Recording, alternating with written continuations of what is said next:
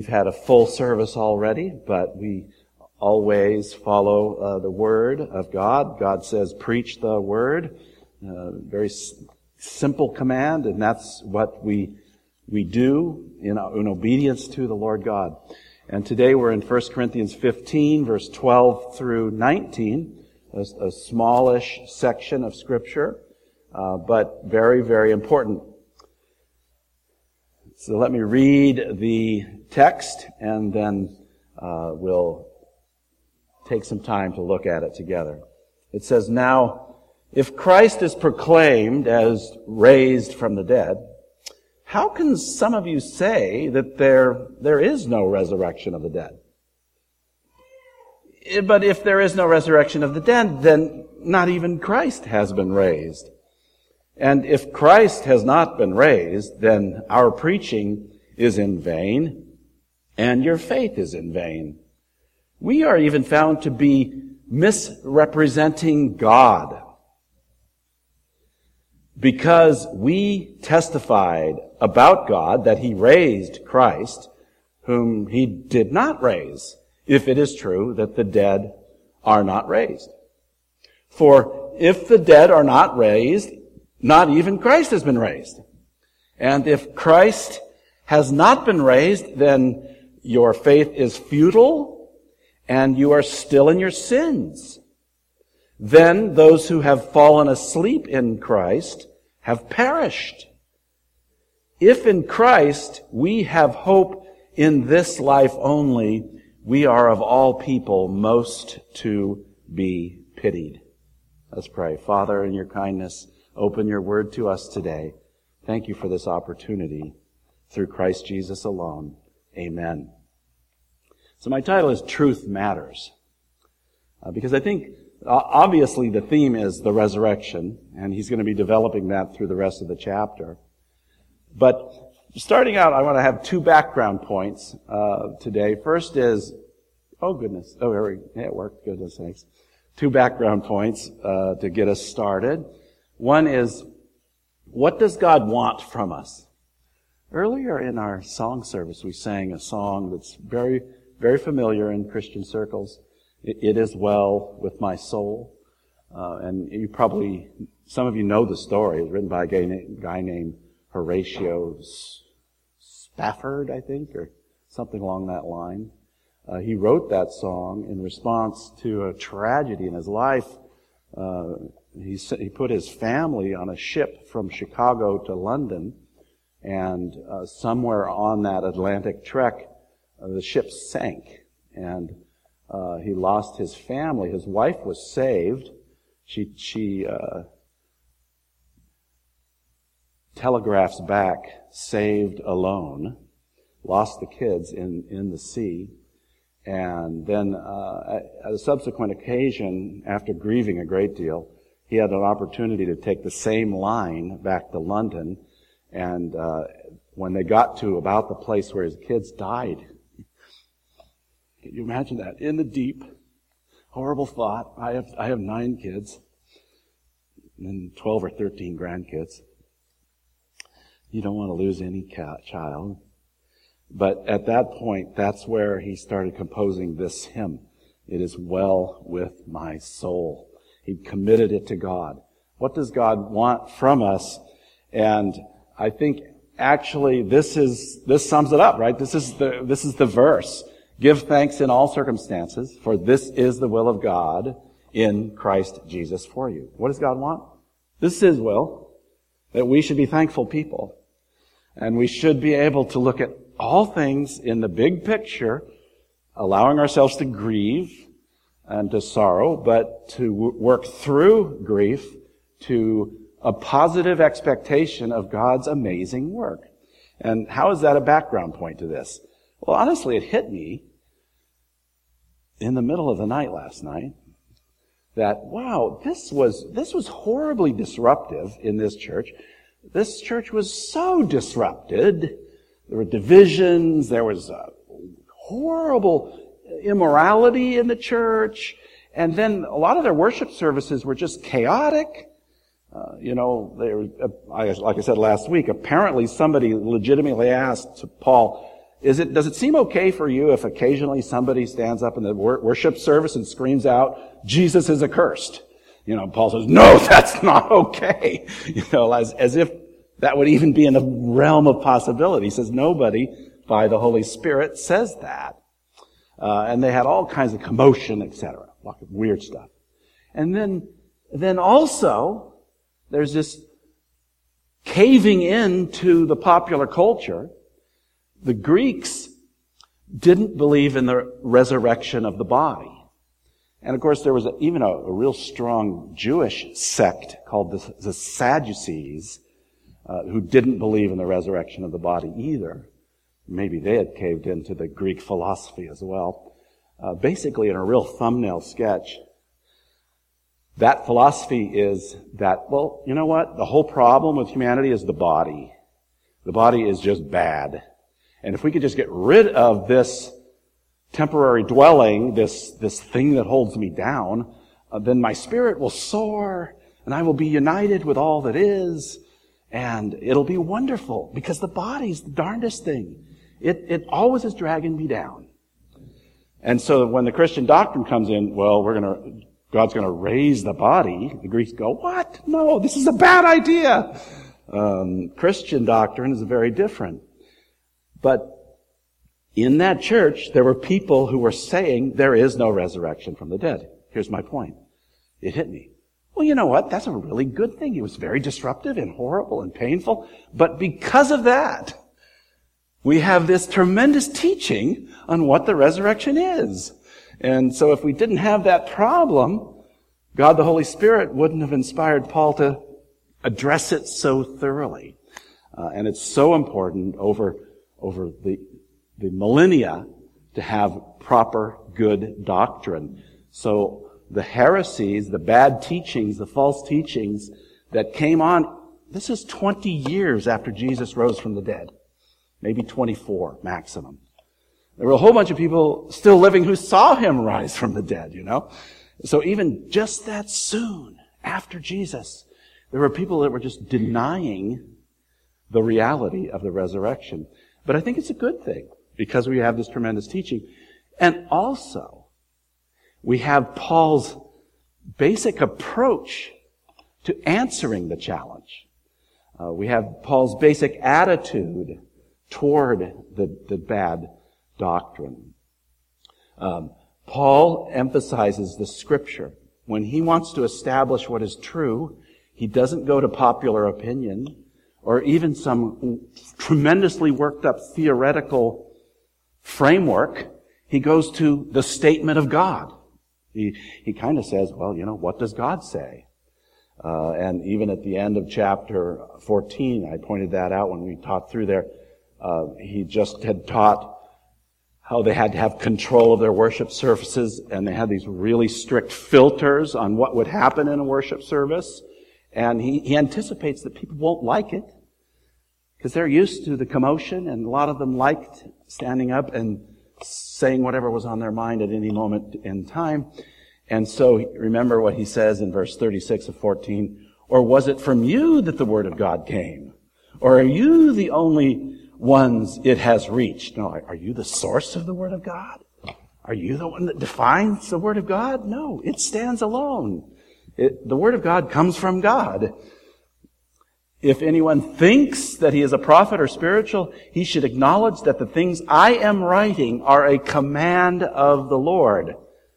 Paul the apostle is speaking the Word of God through what we call inspiration probably better said, the breathing out of God, the breath of God, the speech of God. And verse 38, if anyone does not recognize this, he is not recognized. So Paul gets down to this real solid base, and it's the, it's the, the problems. Well, let's give thanks for the problems because they push Paul to define doctrine and to give us a methodology to do theology. How do we, how do we find out the truth? He says, study the scripture. God has spoken. And it is, it is objective. It's, it's here. It's the word of God. And see, I see this all over, but right in our context, verse 2 of chapter 15, and by which you are being saved, if you hold fast to the word I preached to you, unless you believed in vain. So, truth matters. The word of God is the, the way that we discover what to believe. People are literally saying, who is God? What's God like? God is there and he is not silent. Francis Schaeffer said that, a wonderful Christian philosopher who died in my lifetime. God is there and he is not silent. God has spoken. He's told us about himself. It's exciting and wonderful and pulsating uh, and, and available. So, why is this significant? Why is this significant? You know, this is just still a background point. Well, first of all, truth matters, and it is outside of you. Uh, these people saying, hey, there is no resurrection, they're going against God's word when they say that. It's outside of you. It's, it's something you bump into. It's the word of God. It's not dependent upon you. You're dependent upon it. It might be called a brute fact. it, it is the word of God. It's outside of you. Truth, and it ultimately matters. I say this with all due respect because it's actually, I don't think it'll offend any of you, but it's a very, very potent uh, uh, illustration of this. Uh, just in, in, the, in late May, we have some friends in San Jose, and uh, the father of the family is probably five, four or five years my senior, and his younger brother was like the uh, ultimate California bachelor adventurer, outdoorsman. He spent a good deal of his money and vacation time hiking the Sierras. Uh, he'd go out for weeks at a time. And for years, he applied for the, the, the golden ticket uh, to get a, permit to hike the Pacific Crest Trail. And um, what happened was he was out there, and they another hiker came along and found him dead. Just the end of May, a few weeks ago.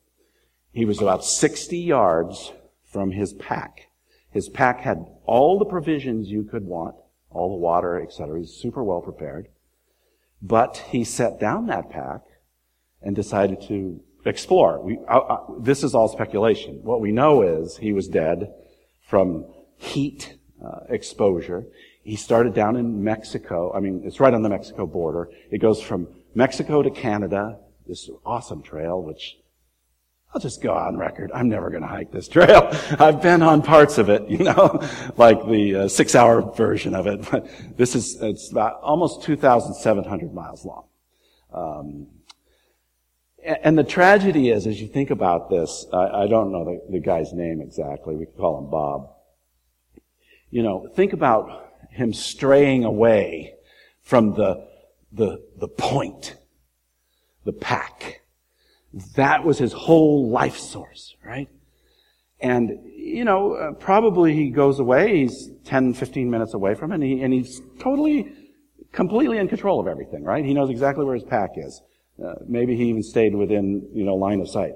The problem with that trail down there, I've never been on it, but I understand that it's not very well used. So the trail is not very well defined. And in fact, one rock looks like another rock. So honestly, just kind of think through that. He, at what point, at what point did he cross the line of no return, you know? At some point, you figure maybe 30 minutes into this, he starts to think, man, I gotta, I should, where is my pack? He starts, you know, circling around back, can't find it, uh, and he's lost. And, and we don't even know when he died, but they found him four, four days after his death. At what point, when, when you leave the, the, the security of God's truth, do you get in trouble? And Paul is saying, you, you guys are walking away from the, the most important lifeline here. Truth matters. This isn't just some sort of subjective thing like, well, I don't care what you believe or not. I actually had one lady who attended here a long time. She got increasingly unhappy with the ministry here. She literally told me, you know what? It doesn't matter to me what anybody believes. I nearly fell over backwards. Like, you've been a part of this church like mm, decades, and that's what you believe? You know, I'm sorry, that's unbiblical. The Bible says it matters life and death eternally what you believe. And, and this is no passing little matter here. So that's why this, this whole thing is significant. You cannot deny parts of the Bible and affirm others at your pleasure. You know, I, I don't mean this insulting, but just, can I ask you, who do you think you are? You're going to be the judge of God's Word? You're going to say, well, that part's embarrassing. this part's difficult. How can it be wrong when it feels so right?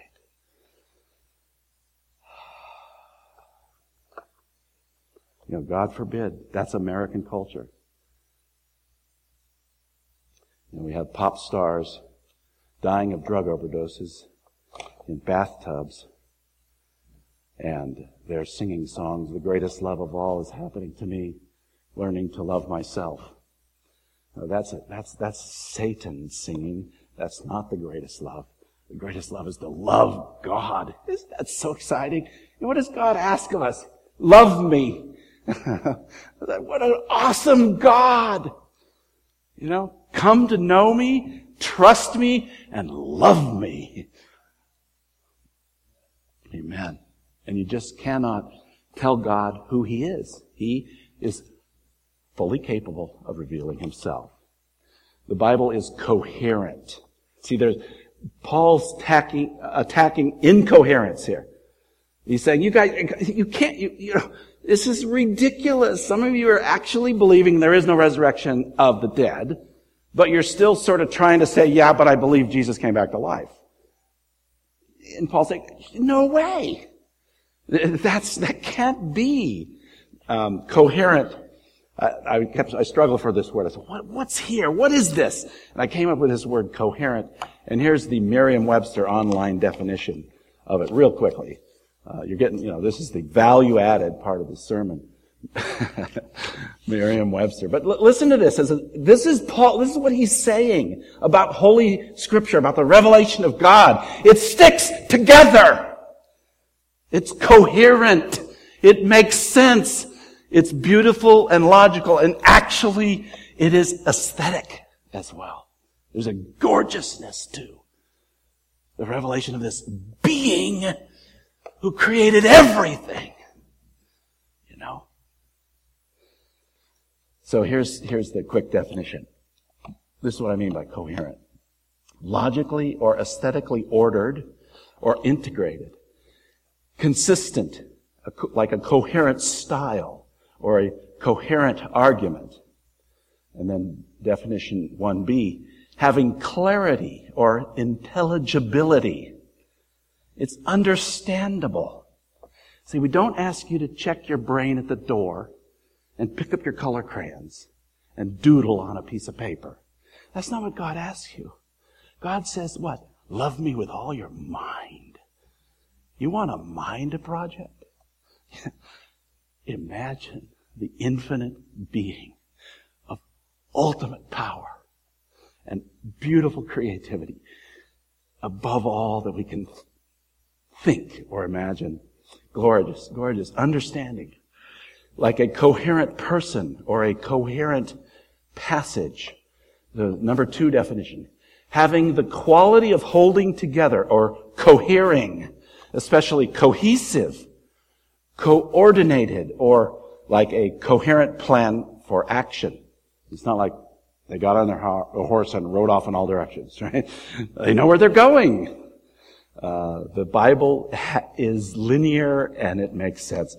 Number three, I like this because this is applied to uh, physical w- waves relating to or composed of waves having a constant difference in phase. For example, like coherent light or definition B there, producing coherent light, a coherent source. It's reliable. The Bible doesn't come and say, well, one day it's true, one day it's false. It's there like a beautiful drumbeat of, of glorious truth. Okay. That's why it matters. This is scripture on scripture. I'm giving you the shorthand here. You might want to write down the references.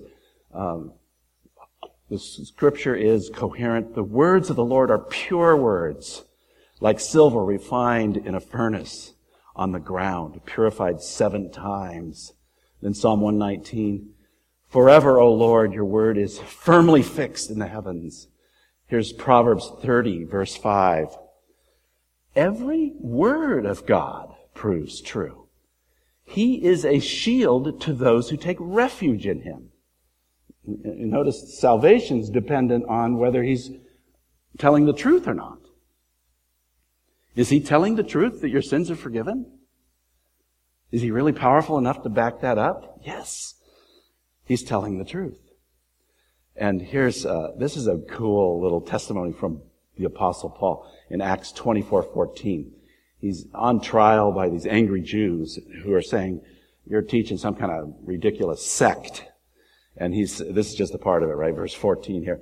But this I confess to you, that according to the way, which they call a sect, I worship the God of our fathers, believing everything laid down by the law and written in the prophets. See, Paul's not saying, I've become the editor of the Word of God. No. I believe it all. Here's what Jesus said in Luke 24. And he said to them, O foolish ones and slow of heart to believe all that the prophets have spoken. Here's a, uh, this may be all I get to today, uh, and that's fine. Uh, I want to give you a quote by Wayne Grudem, recommend his systematic theology. He says this, it is better to say that the whole purpose of scripture is to say everything it does say on whatever subject.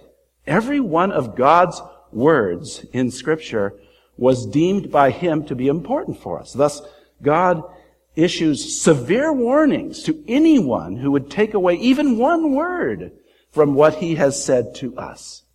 And the references here, Deuteronomy 4 2, Deuteronomy 12:32, and then, of course, the end of the book of Revelation. We cannot add to God's words or take from them, for all are part of his larger purpose in speaking to us. Everything stated in scripture is there because God intended it to be there. God does not say anything unintentionally. So that's Wayne, Wayne Grudem's systematic theology. So as Paul would come into towns, you see, he would emphasize the resurrection of Jesus. And there were people just a few years after him who were saying it didn't happen. I'm going to give you the uh, thumbnail sketch of the rest of the sermon. Uh, some said there was no resurrection. Resurrection defined is the body that was dead is brought back to life. We'll work on this more throughout the chapter. And all the effects of sin and curse are removed forever. That's Christian resurrection. It's not reincarnation. You know, yeah, I probably sort of deserve to come back as a rat. But that's not what Christianity says. I'm saved by the grace of God, and this body will be raised, and all of the effects of sin and curse on this body will be removed, which may include a full head of hair, I'm pretty sure, or all men may be bald. Uh, we'll have to see. um, this body. I, am not going to be re- recycled into various other bodies. No, that's not what the Bible teaches at all. And then finally, it is not that the person lives on in our hearts. That's not Christian teaching either. That is uh, not what the Bible teaches. If Christ was not raised, and these are the, just the points in this scripture, as I said, i am going to give you shorthand to respect the clock today. Uh, then, then the apostolic teaching is empty and our faith is empty. If, if Jesus didn't come back to life, Paul's attitude is just, just give up on everything I'm teaching because there's nothing there. Our, our faith is based on the reality that Jesus was dead and he came back to life. Uh, the apostles are misrepresenting God. The actual word here is to be a false witness. You know, the word for witness is like we get our word martyr from, from it. They're the ultimate witness for the truth. They die for the truth. They're a martyr. That's the Greek word for witness. This is a pseudo martyr. He's saying we're false witnesses of God. And that is a major problem. They're saying God raised Christ, and if there is no resurrection, then they're lying about God. He says, we're misrepresenting God. This is the ultimate for us. Then we're still in our sins. If Christ didn't come back to life, there is no redemption. The price has not been paid, and we ourselves are eternally responsible for our sins. And then those who have died before us have gone, are gone forever. Pause for a second. We don't want to be so hurried here that we miss all of this. Some of you will never be back here because you're traveling through and we're so glad you're here today. But think about that, this argument from the text of scripture. Uh, let me read it again. It says, verse 18, Then those who have fallen asleep in Christ have perished. See, he, he doesn't have this idea that when we die, uh, we, we, our spirit leaves. He teaches that. He says he wants to die and depart to be with God. So, so then you're, you're, you're not in a body at that, that transitional period of time. But ultimately, the logic behind verse 18 is that to be a human is to be in a body. We're, we're all created, 100% created. What is immaterial, our spirit, soul, whatever you want to call it, and our body, they're all created substance by God. And the body is not the thing that's of the earth, must be left behind, this old anchor, this, this piece of dirt. Uh, no, it will be raised and all the effects of, of sin will be taken away from it, and you and I will be recognizable. You know, can you imagine me with a big toupee? Uh, I know you from somewhere. um, we will be recognizable. The Bible teaches that. So again, the logic is to be a human being is to be in a body, ultimately. There's this weird transitional period that we don't fully understand between death and resurrection. Uh, we don't know exactly what's going on there. Uh, but ultimately, we need a body. And then finally, we're just plain foolish. If, if Jesus Christ didn't come back to life, then Christianity is stupid. You know, why bother? You, you, you, just shut it down. Please, you know, don't come anymore. Don't give any money. Uh, don't, don't build a huge, massive cathedral that, that denies the foundation of our faith because you'll be like Bob on the Pacific Crest Trail. You, you've wandered away from the source of your life. And without that pack, you will perish. Without the resurrection of Christ, it is the pou sto, the point upon which all of our theology is based. So let's just turn this around real quick. Good news? He is risen. Hallelujah. He's risen. Amen. So our faith is not empty. The apostles can be trusted. Our sins are forgiven. He's risen. Our loved ones in Christ we will see again. And we are not just plain foolish. We'll be fools for Christ. But ultimately, we are not to be pitied above all, as the text says. Father, in your kindness, teach us to know you, to love you, and to love knowing you, and to obey you above all, Lord God. And to, to Lord God, please, some of us are, have wandered dangerously away from the source of life, your truth, your revelation, the reality of the resurrection. Would you please help them to repent, to turn, and come back and find the pack and, and embrace it and, and take the, the water of life, which will lead to everlasting life. And Lord, all of us want to stay close to the pack. We love you. Amen.